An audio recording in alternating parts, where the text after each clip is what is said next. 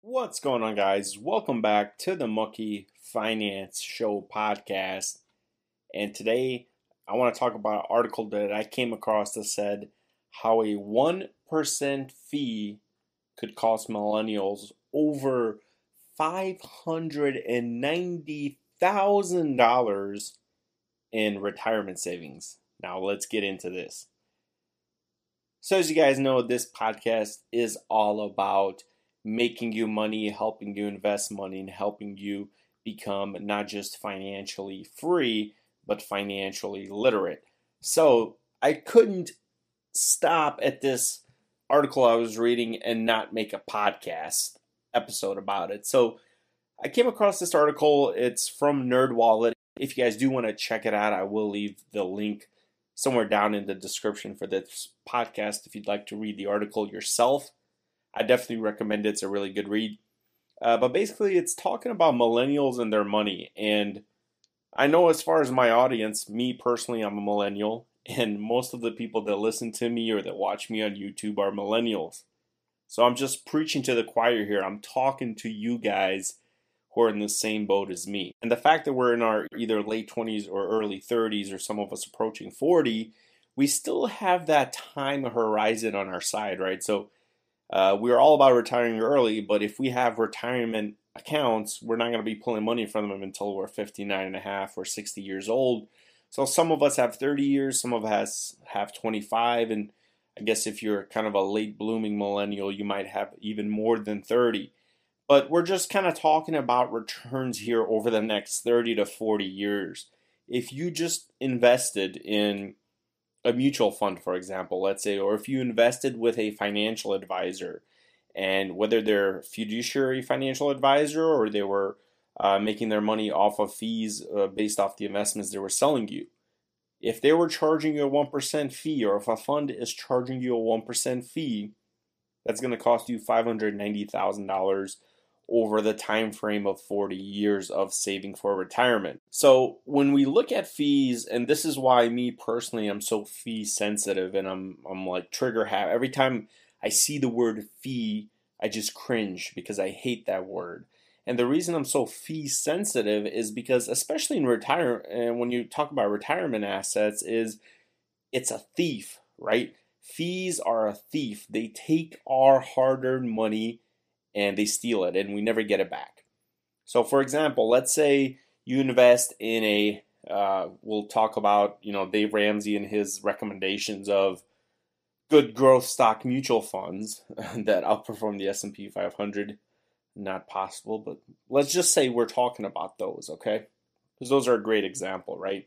So if you invested in those and they charge you a 1% fee, I already kind of went over what that means. Well, hear me, hear me out on this. That 1% fee, for example, accelerates like this. So in your first 10 years, let's say you uh, have a portfolio value of after 10 years of investing, let's say you have a portfolio value of $150,000, you would have lost over $11,000 to fees, which is comes out to about 6% uh, of the value of your portfolio versus if you invested in a low cost index fund that basically has zero fees. And in the case of some Fidelity funds, they literally have zero fees. Look them up, it's right in the name. They're called Fidelity Zero Index Funds, zero fees. But let's move on. So now, 10 years is not really still preaching to the choir because you guys are not going to retire in 10 years. I'm not, I mean, I am going to retire in 10 years, but I'm not drawing from my retirement account in 10 years. So let's let's bump that up to 20 years. So in 20 years, if we're just an average millennial who's investing, our portfolio should be valued somewhere around 430 to 450 thousand dollars. Of that, we would be paying $61,696 in fees, which is 12.4% the value of our portfolio. Wait for it, it gets better. Let's say you're a late bloomer millennial like me, right? So I got 30 years until retirement. My portfolio after 30 years should be worth somewhere around 900,000 to a million dollars. But throughout those entire 30 years, if I paid a 1% management fee or a 1% expense ratio, I would have lost $210,000 to fees. Guys, that's almost 20% the value of my portfolio. But it gets scarier than that. If you're someone who just graduated high school or just graduated college, and you have a 40 year time horizon, after 40 years, you're going to have 1.7 to 1.8 million dollars in assets or in the value of your investments. And you would have paid $592,798 in fees. That's 25%. That's a quarter of your entire portfolio value that you would have lost to fees if you're someone who started investing now. And when people tell me that fees don't matter, and this is kind of the typical uh, stance for a lot of people who believe in actively managed mutual funds, they'll say, well, you know, fees don't matter. I'll get it back in the return. Okay. Well, you guys know, because you're smart and you listen to my podcast, you guys know to beat the market is very, very unlikely. And in the slim to none chance that you do, you're paying for it in fees. Okay? So, whenever you're looking at becoming financially literate, for example, and, and, managing your own investments and managing your own retirement accounts. So, take me, for example, I'm 30 years old. My net worth is a quarter of a million dollars. So, that means I have $250,000 in assets. And I manage everything myself. I do not have a financial advisor, nor will I ever have a financial advisor. The reason I won't have a financial advisor is twofold. The first reason is why would I pay somebody else to manage my money? Do you think they would really have your best interest in heart? And some might say, oh, well, well, well, well, there is fiduciary responsible financial advisors, advisors that work on a fee, and their best interest is your best interest. Well, you're still paying $592,798 for that. So is that really in your best interest? I would say no. I think what's in your best interest is to just take some time out to educate yourself on investments. And you don't have to be a professional. I'm not a professional. I'm not a licensed advisor. Okay? I don't have a fancy Series 66 license behind my name. But I don't need one because I just take the returns of the market. It's as simple as it gets. And I still outperform almost every single one of these so called professionals. Now, the other reason I don't need a financial advisor because financial advisors are broker than me. Okay? There's not a lot of financial advisors that you can go up to and say, hey, what's your net worth? And they'll say it's a quarter of a million dollars. And not to brag, but I'm just saying. Why? Because they're regular people and they use debt. They're in debt. Maybe they're terrible financial advisors. They don't make money. Maybe they don't know how to handle their own money. And I should be paying them to teach me how to handle my money? I think not. And again, I'm not trying to harp down and, and, and say that all financial advisors are bad or that all actively managed mutual funds are bad. There is a couple of good ones in both of those scenarios.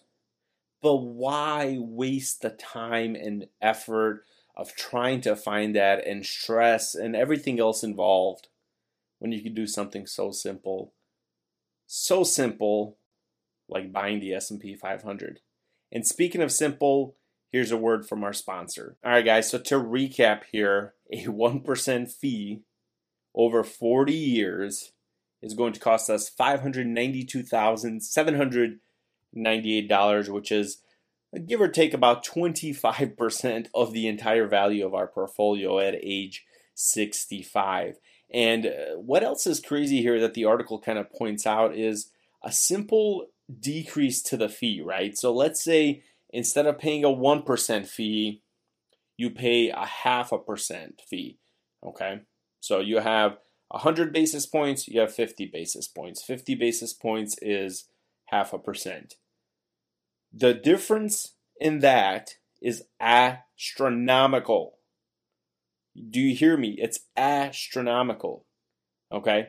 And and you don't you might think, okay, well, this is, you know, I don't know, it's half a percent. What is the, what is really half a percent? Well, it can increase the value of your portfolio by about 12%. Now, for those of you guys that know math, you'll be like, what? What did he just say?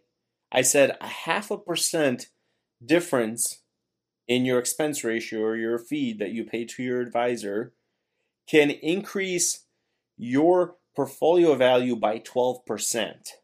So instead of losing 25% of the value of your portfolio to fees, you're only losing 12%, which is half, right?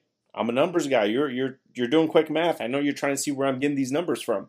What's half of 25? 12.5, 12%. That's where I'm getting it from. Half a percent decrease or 50% decrease in fees will help you keep 50% of the value that you would have lost to fees. And now, if you knock that down a, a, a bigger notch, okay? So I invest in in a S&P 500 index fund where the expense ratio is 2 basis points, okay? So essentially it's zero, but let's just say you know, for argument's sake, it's zero. And my fund is performing to the S&P 500 index, which has averaged typically between 7 to 10%. 7% on the conservative side, 10% if you're a little bit more growth oriented or if you're a little more bullish, if you have a longer time horizon and you don't have, you know, bonds and, and other things in your portfolios. If you just have the S&P 500 over the lifetime of the S&P 500, it's averaged 9.78%, which we'll just call 10%, okay? So that means simply by investing in that fund, I am guaranteeing myself a 25% rate of return because I'm not paying, I'm essentially going to be paying less than $2,000 in fees. Less than $2,000 in fees versus 592,000. So if my S&P 500 index funds performs at 7% and your mutual fund is performing at 10% or 12% or whatever the percent you claim it's getting, which we know it's not, I'm still winning because of the fees. The way the fees work is fees are compounding. Now you guys know compounding math, right? You guys know compound interest. That's a fancy word for saying your money growing more money. Well, the same works in reverse. Okay, there's compound interest with credit cards where the credit card company is raking in interest from you and it continues to compound at a rate of 25 or 29%, whatever the freaking rate is right now on a, on a, on a uh, credit card. Same thing here. So maybe while the value of your portfolio is still low, okay, let's say the value of your portfolio is at a hundred thousand, a one percent fee doesn't seem like a lot. It's a thousand dollars. It seems okay, that's reasonable. But your portfolio value is not always going to stay at a hundred thousand. It's going to go to 200,000, 300, 400, and so on. And what happens is that 1% fee now on 200,000 is not the same as it is on 100,000. And that 1% fee on 500,000 is not the same as it was on 100,000. So what what what you're getting here is you're getting compound fee collections basically that eventually will amount to $592,000, which is so scary and it's so sad that people uh, don't realize how simple this can be. Investing is really simple, right? If somebody is trying to sell you some kind of investing strategy that seems complex, that seems difficult to understand, they're probably either trying to sell you a garbage product that has a high commission and they're going to make a lot of money off of it, or they themselves think they're smarter than the stock market. And in either case, I if I were you, I would run. Now, again, guys, I'm not trying to give you financial advice. I'm, I, I told you earlier, I'm not a professional advisor, nor do I believe in financial advisors. And you could do whatever you want at the end of the day, but the math is out there. I just crunched a bunch of random numbers and put them on the screen here. If you want to take a look at the article, again, it's a NerdWallet article. I'll leave a link down in the description below. And really, read through it. It's a quick read. It'll probably take you five minutes to read, uh, but it's really an eye opener. And hopefully, this will help you guys go get a little more experience uh, or get some more exposure to fees. For those of you that have 401ks, I really encourage you to log into your uh, 401k brokerage, whoever it's with, and see, first of all, if you don't know already, what are you invested in, first of all? Is it passive? Is it an index fund or is it something that's actively managed? And see what that expense ratio is for the fund that you're invested in, or if you're invested in, in multiple funds, kind of see what that expense ratio is. And then just crunch the numbers. How much how much longer do you have until retirement? What target portfolio value are you trying to achieve? and crunch the numbers and see how much that fund would cost you in fees. And then I encourage you to comp- compare the performance of that fund to the S&P 500 and see has that fund that's costing you that much performed any better than the S&P 500. So I appreciate you guys uh, listening to this podcast as always. Guys, I do have a YouTube channel. I'll leave the link down in the description for the YouTube channel. If you want to go check it out, it's just Moki Finance all these topics and a lot more I have on YouTube. If you're a visual learner, if you're someone who wants to learn by watching a screen, I kind of go over a lot of different funds. Uh, again, not investment advice, but I go over a lot of different funds that you could potentially take a look at that are low in fees and great in returns. So I thank you so much to listening to this podcast. As always, have a great rest of your day and remember, move obstacles, keep investing.